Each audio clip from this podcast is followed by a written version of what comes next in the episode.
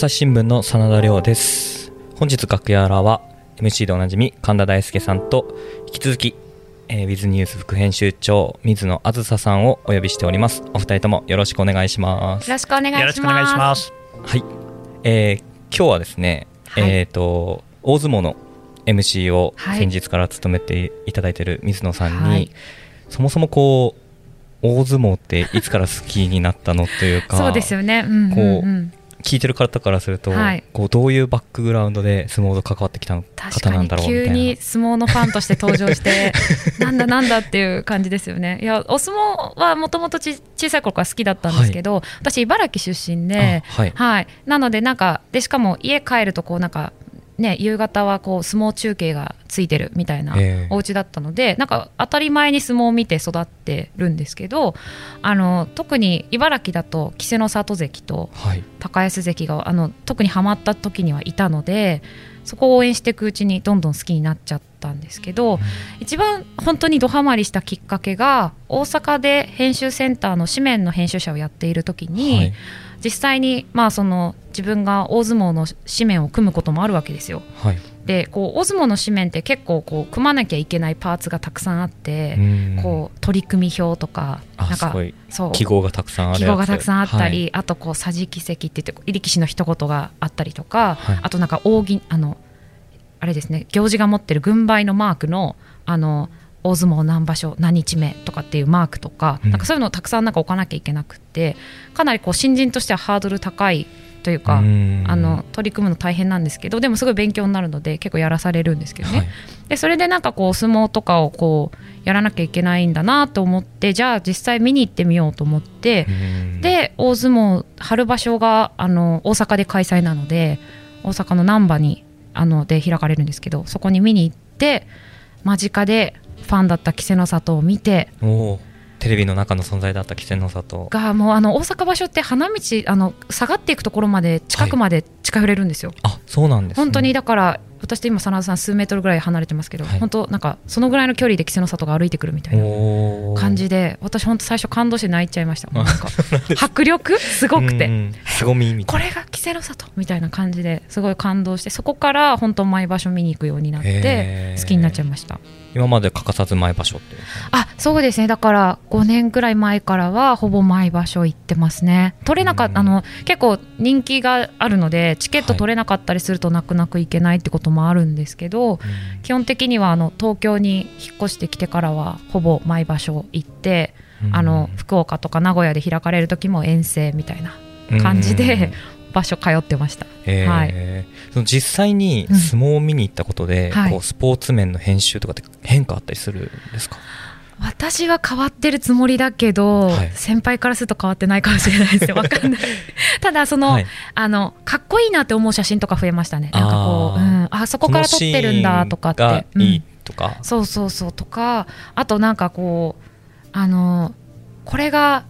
記事に書いてあったあれかとかっていうのをリアルに体験するので、うん、なんかこう花道で気合い入れてる力士とかが見れるわけですよね。普通にリアルで、はい、あの西とか東から入ってくる力士がこうあの通路で気合い入れてたりするんですよ。なんかパンパンってあの自分の体叩いてたり、はい、なんかあの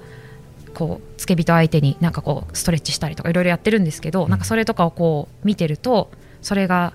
あの記事で出てくるとああの時のあれみたいな。あの時のストレッチそうそうそうそうあの時気合入れてたのこれかとか。あとなんかそうですね。だから臨場感持って読めるようにさらになりましたね。うん。こうあの大変恐縮なんですけど、はい、全然あの僕相撲詳しくなくてですね、はい、こう魅力的な部分は、うん、あのすごい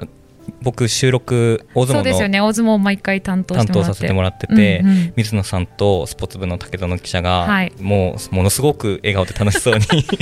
やられてるのに結構置いてかれてる感があったんですけど 魅力的な部分ってでも本当に一言で言うと私にとってはとっても分かりやすいところが、うん、あの一番ハマった理由だと思っていて、はい、であの特に会場にまだねコロナ前の時は会場行くとその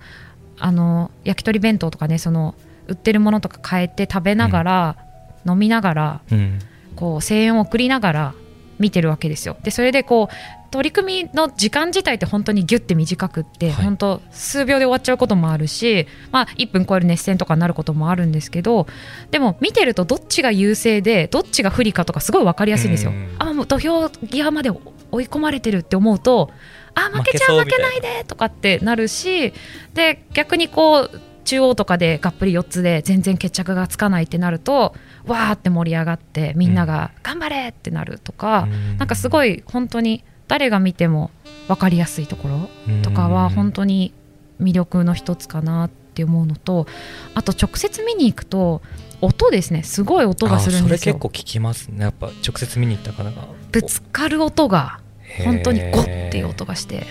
ほんおっていうところがなんか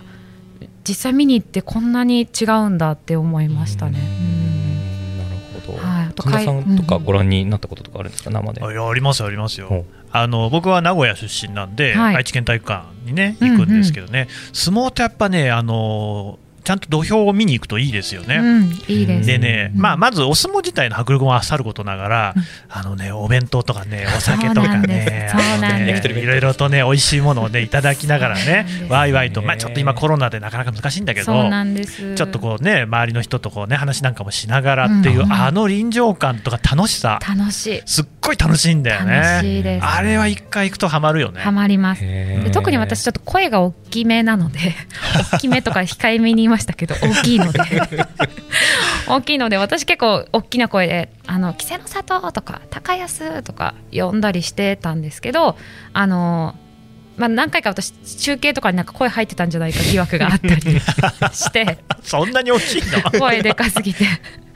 とかあったりするんですけど、その声援が出す遅れるっていうところもすごいハマる理由の一つではありますね。今ね出せないのでね拍手でやるしかないので、今は。でもやっぱりその大きい声で声援を飛ばすっていうのも一つ一つの魅力でした。はい、うん、なんかすごい一体感みたいなのあります、ね、ありますあります。だからそのがっぷり四つになってその相撲があの膠着する時とかも、はい、自然とこう会場からあの拍手が沸き起こってきたりとか、うん、あとすごいやっぱり熱戦の後とかは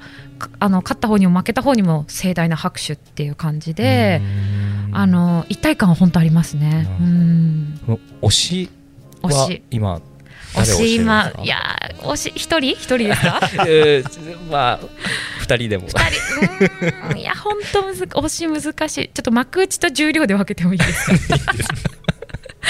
おすすめまあ、そうそうですね。あの、はい、一番上から二二番目のランクまあスポーツでいうとあの野球でいうと2軍みたいな重量でいうと、はい、重量は今炎鵬っていうのを私が一番推してる力士で、はい、あのすごい小兵小柄な力士なんですけどあの闘争心もあるし、うん、あのこうくぐっていってうまく回し取って転がすとか本当に技も優れていて、うん、炎鵬関はもうずっと応援してますね。うん、で幕内で言うと,、えーと、本当は茨城出身なんで高安をしたいところなんですがやっぱりあの怪我があって序二段まで落ちたのに頑張って戻ってきて大関に復帰した照ノ富士、うん、先日ポッドキャストではい。話しましたがたっぷり話しちゃいましたが、うん、照ノ富士と高安かな。なるほど、うんうん、その推しをこう決めるきっかけみたいなのってどういうところなんですか、うん、技の美しさみたいなのなのか、うんうんうん、どういうところにこう惹かれてるんだろうなどうなんでしょうね。多分多くの人は出身とかやっぱ出身力士そういうところで推しを決めてる人も多い気がしますね。だから、うん、あの私父が福島出身なんでやっぱ福島出身力士とかもちょっと応援したくなっちゃうんですよ。はい、で最近すごい調子が上がってきてる若隆景っていう力士がいるんですけどそれは福島出身なんでやっぱり見てるとこっそり応援したくなっちゃうしっていうので出身で決める人も多いんじゃないかなと思いますね。あとはこうやっぱり取り口が綺麗とかあとそのあの、まあ、強さとか、うん、うんそういうので決める人もいると思うし私のすごい仲いい先輩で江戸川さんって先輩がいるんですけど、はい、社内の。でこの江戸川さんとよくお相撲見に行くんですけど先輩はあのモンゴル出身力士が好きで白鵬関とか。国国でそうなんですよ。国で。国落ちで はい。でもやっぱり強強いっていうのもあると思います。やっぱモンゴル出身力士強くてでやっぱ私もまあいろいろあって引退してしまいましたけど春馬富士関とか、すごいあの仕切りが綺麗なんですね。あの最初の立ち合いもすごい鋭くって綺麗で。でやっぱ横綱のあの白鵬関とかもそうですけどあと辞めちゃった引退しちゃった鶴竜関とか、うん、あの土俵入りっていうすごいあの横綱だけができる土俵入りっていうのがあるんですけど、はい、それがすごい綺麗で大好きでしたね、うん、今の推しはどういうきっかけで今の推しは高安は茨城出身だから好きなんですけどそう、ね,、そうそうでも照ノ富士はやっぱり落ちてしまってすごく、うん、あの多分ね失意のどん底みたいな状態だったと思うんですけど、うん、そこから這い上がってくるなんかメンタルというか力強さというかがあってで一回本当はなんかあの科学医療部の時に取材をお願いしたことがあって、一、回だけお話ししたことがあったんですけどでもその時は本当怪我も病気もあって体もボロボロで。よくあそこから復活したなっていうのもあってちょっと思い入れがあって好きですね。うん。こうそれこそその照ノ富士関の紙面を組んだりっていうこともあったわけです、うん、ありました。そうだ。あのありましただから大阪は私編集者として4年いたんですけど、はい、あのそれこそその時の私の一番の推しは稀勢の里だったんですよ。茨城出身の、はい、あの久しぶりの日本人横綱みたいな感じで、まあ、期待とかもあったんですけどなんか私の中ではもうずっと大関でもいいから長く相撲を取ってほしいみたいなところがあったんですけど、まあ、結局2017年の春場所かなの時にあの新横綱になってで、えーと、ずっと全勝で調子良かったんですけど、えーと、春馬富士とやった時かなに土俵下に落ちる時に左胸を痛めて、で、まあ、それをあのテレビで見ていて紙面作ってる人なんでその見ていてえー、大丈夫かなってすごい不安になったんですけどあの結局最後は照ノ富士と最終日対決して優勝決定戦やって、はい、照ノ富士を下してよあの稀勢の里が優勝するんですけど。うんまあ、その時私実は一面を組んでいてで、まあ、あの稀勢の里が優勝したら大阪場所ってこともあるし一面に入れようみたいな話になっていて、うんうん、固唾を飲んで優勝決定戦見守ってたんですけど、まあ、泣きましたね その後。泣いて、まあ、でもその対戦相手が照ノ富士だったっていうのは、まあ、そこで照ノ富士は結構膝の毛が悪化させてしまったんで、なんかそこも思い入れがあって今でもやっぱ照ノ富士を応援してるっていうのはあるかもしれないですね。そういうところからもつながってつながりますね。うん、なんかその相撲以外のスポーツも組むわけじゃないですか、はいはい、スポーツ面って、そこから興味を持つものとかも他にもあったりするんですか、かなりありました。だから私スポーツ担スポーツだけを組むあの、班になったんですけどその時は全然プロのスポーツって全く興味がなくて高校野球そう高校野球はすごい好きだったんですけど、はい、高校生の時は私演劇部と応援団だったんですよ。演劇部と応援団。演劇部と応援団。本当に声を使う。声しか使わないみたいなところだったから、はい、なんかあのスポーツとかもやってなくってで中学校は吹奏楽部だったんで、うん、だったからなんかこうプロスポーツどうやってこうのめり込んだらいいんだろうみたいなのがなんかこう分からなかったんですけどそのスポーツ面班担当になった時にちょうどカープ黒田が戻ってきた年だったんですよ、はい、黒田博樹投手、はい、あのヤンキースからすごい多額のあのお金を蹴って、はいはい、帰ってきてくれたっていうのを、うんうん、で私最初に初日に組んだスポーツ面の記事が黒田の一問一答のインタビューの受け記事だったんですよね。でそれを読んでたらえこんなかっこいい人いるって 思って。そ言葉ですか？いやもう言ってることが全てかっこよくって、でその言葉の中に「最後の1球はカープで投げたい」って書いてあったんですよ。もう私見出しこれしかないなと思って、で最後の1球はカープでっていう見出しをつけてもうなんかついていくって気持ちになって。もうついていきます。もうついていきますって気持ちになってもうそこから本当にあの全然カープにどんな選手がいるとか全然知らなかったんですけど野球名鑑買って。でそう。そうなんです。よそれで調べてあのオープン戦とか通って。オープン戦まで行くようになったんですオープン戦も通って。で大阪と広島って結構近いので、はい、広島まで見に行って。あ広島までちゃんと行って見に行きました。カープ女子っていうことですか？いやねその当時言われましたカープ女子って言われたんですけど、はい、いやもうでも本当に大好きになっちゃってユニフォーム買ってグッズ買ってっていう、なんか話聞いてると水野さんっていうのはハマると一途だよね。そうですね。ね。そうですね。熱いよね。はい。いまだに黒田好きなんであのパソコンの画面はずっと黒田であそうなんはい。見ると元気が出るので私も頑張らなきゃみたいな気気持ちになるので確かにはまるとそうですね。うん。プロ野球はそれまでは全然見てなかったわけ、ね、そうです。やってたら見るしけどって思ってたんですけど、まあ、でも自分が草野球とかやる方がまだ好きだったんですよ。なんかこう見るよりやそう見る 見るよりなんかあの大阪の編集センター時代は草野球チームがあってあね、あるじゃないですか、はいはい、そう編集センターって。なんでそこのチームで草野球やる方が楽しいなぐらいだったんですけどでもやっぱプロの見るようになるとなんかすっげえおこがましいですけど自分のなんか野球も上手くなるような感じがしません？なんかこう。どうえそんなことないですか？なんかこう。そこないか。なんかこうプロの。できる気がするいやできる気は全くしないんですけど なんか自分の悪いところがなんとなくわかるというかあ、うん、プロの美しいフォームそうそう見てるとみたいな。こうやって打った方がいいでもな。んかモノマネしたくなるのあるよね。そうですね。そうですね、うんうん、うん、力士とかもやっぱそういうのあるわけでしょ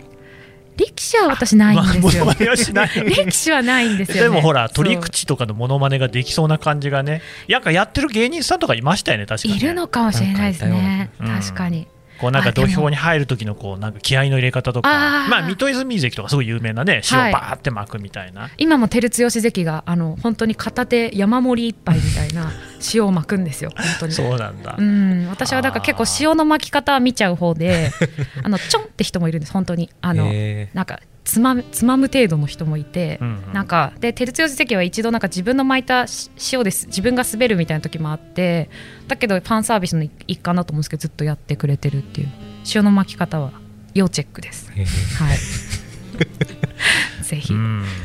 あと覚えてるのが、ウィズニュースでやった企画で、はい、それこそそのうちのこう技術にね詳しい人、うんうん、エンジニアさんを呼んできて、はい、もうお相撲さんの顔顔写真をいっぱい読み込ませて、ありましたで、まあ、あのセルフィーっていうかね、はい、スマホで写真を、誰の写真でもいいんだけど、撮ると、うんうん、そうすると、何関に何パーセントあなたはパーツ似ていて、何関にみたいなね、うんうん、のありましたよね。ありました。あれも面白かったですね。ねあれでも、うん、まあ、結局、日の目、多分見てないサービスだと。いろいろちょっと著作権の問題もね、あるから。肖像権的な問題もあるから。そうそうそうあるから。見てないんですけど。ねなんかできたら面白いですよね。いや面白かったですね。だから女性でもやっぱりなんとかね勢い関何パーセントみたいな。あの先輩の原田さんが勢い関にそっくりで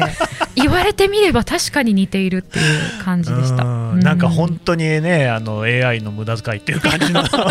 そうです、ね、ああいうのは楽しくてしょうがないですね。そうですね、面白いですね。本当に。いやだからなんか相撲もだから新聞社にかかるとそういうこうプラスアルファの部分でまたねなんか面白いことができるんじゃないのかなっていうね。う確かにそうですね。うんたくさんこれまでの記事のとかね写真の蓄積もありますからね。そうなんですよね。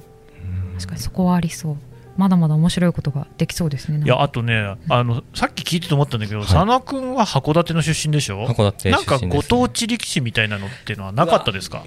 いやいや 知識を問うてるんじゃなくてうん、結構まあ関東とか近畿とかだとまだ広いからあれだけど、うん、とりわけねその NHK が一県一局みたいな風に、うん、あの夕方のニュースとかやってるようなとこだともうご当地力士今日の取り組みみたいなのって絶対やるんですよ、ね、そういうコーナーが。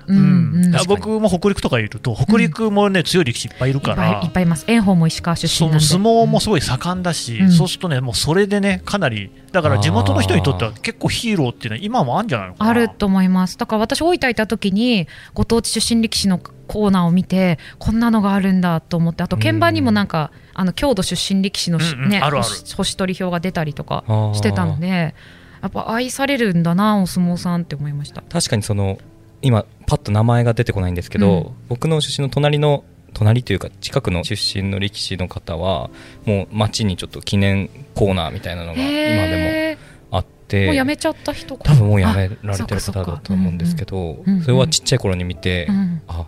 お相撲さんが出てるんだって思った記憶は今もあるので確かに郷土に愛されては愛されうん。やっぱ相撲部屋があるところとかって駅の前とかにも銅像とかあったりするんですよ、うん、なんか小岩ってあの田子の浦部屋の最寄りなんですけどとかだと小岩駅降りると、はい、あのお相撲のあの銅像があるぐらいなので、はいはい、うん。まあ、両国だけじゃなくてあちこちに。あんまり個人情報だから言えないけど、うん、真田君が今住んでいる場所の近くだと、うん、多分あのお相撲部屋いっぱい 歩いて行ける距離いっぱいあるいっぱいあるんですよ。いっぱいあるから、うん、多分お相撲さんともすれ違ってると思うんですけどなんかすれ違った記憶はありますね、なんか結構街で見た記憶もあるので。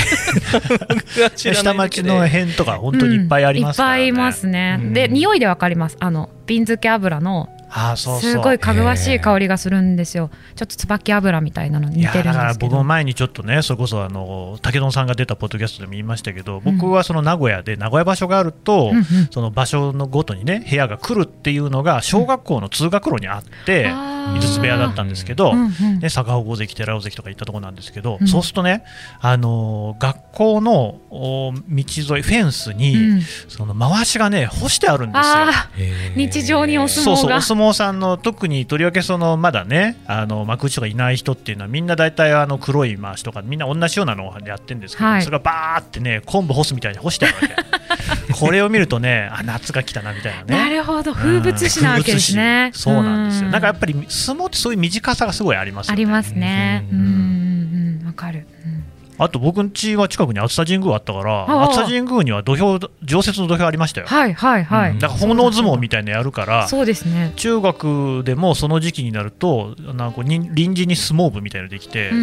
体格のいいやつをやってましたよね。うん。いいな。私その茨城とはいえまあその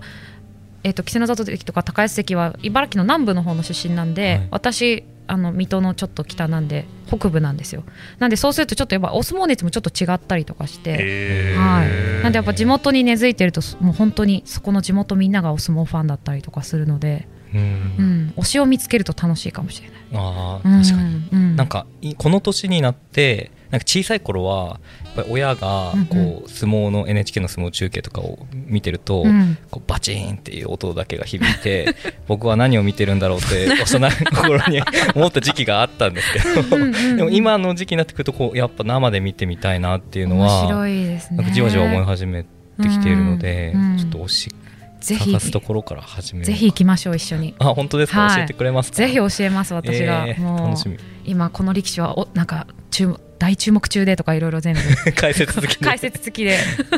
そうですね。まずそのコロナが収まって、普通にこう声を出して楽しめる。ようにな早くなってほしいなとは思いますね。やっぱりあの声援を送ったりなんかこう食べたり飲んだり来た人とワイワイしながら見るのが一番楽しいだろうなと思うので、近くに座った人とかとも普通に今はなんか本当にあの普通にしゃべる程度ならもうマスクして見るのでマスクしながら見てて普通にしゃべる隣の人としゃべる程度ならいいんですけど4人で座ってたマス席を今2人でしか使ってないんですよ。その密にならないようにってことで2人。はい。なので一緒に行ってる先輩とはなんか4人に戻れるかなって言ってます。なんかこの1年以上も 4, 4人席を2人で使ってるのであの4人で座っててギュッて座ってた頃が懐かしいねっていう話をよくしてます気兼ねなく楽しめる時期が早く来てほしい、うん、戻ってきてほしいですね。うん、それまではこうポッドキャストで、はい、こう相撲の魅力をいろんな人に知ってほしいなと。はい、まずテレビからでも、そうですね、中継からでも中継からでも、うん、あのなんかこうテレビで見見れないですって人はあのアベマとかであのネットでも見れるのでネットでもやってね、はい、ネットとかスマホでも見られるので、うん、はい、アベマのあの中継とかはなんかお相撲さんの小ネタがすごく面白いんですよ。なんかこの力士の好きな食べ物とか なんかこう 最近あった面白いこととかなんかそういう小ネタを入れてきてくれるので すごい親近感持ってて楽しいと思います、えー、そういうところからこうそういうところから入っても、はい、まずこの力士応援してみようかな。この力士行ってみようとかやってもいいと思うしなんか楽しみ方たくさんある気がしますね、うん、部屋推しとかもあるかもしれないしこの部屋。推し、うん、なんかこの伊勢ヶ浜部屋の人は全員応援するとか。なるほど。あの名前に富士とかついてるの伊勢ヶ浜部屋なんですけど、はい、照ノ富士含めて。とかの部屋まとめて押すみたいなのもありかもしれないですね。なるほどなるほど。まずぜひ見つけていただいて。推しを見つけて楽しんでいただければなと思います。はい、こう引き続きあの大相撲も場所ごと、やりたいです。はい、場所ごとちょっと皆さんに最新情報プラス、ちょっと私も知りたい取材の裏側というか、はい、なんか支度部屋でどんな風にインタビューしてるのとか、コロナで結構変わっちゃったこととかもあると思うので、なんかそのあたりもぜひあの現場の記者の人に聞いてみたいことを深掘りしていきたいと思います。うんうん、ぜひじゃあそこら辺も楽しみにしていただいて、はい、はい、またあの出演していただければなと思います。はい、じゃあ今日はこの辺で引き取らせていただこうと思います。お二人ともありがとうございました。ありがとうございました。朝日新聞ポッドキャスト楽屋裏ではリスナーの皆様からトークテーマも募集しています。ハッシュタグ朝日新聞ポッドキャストでつぶやいてください。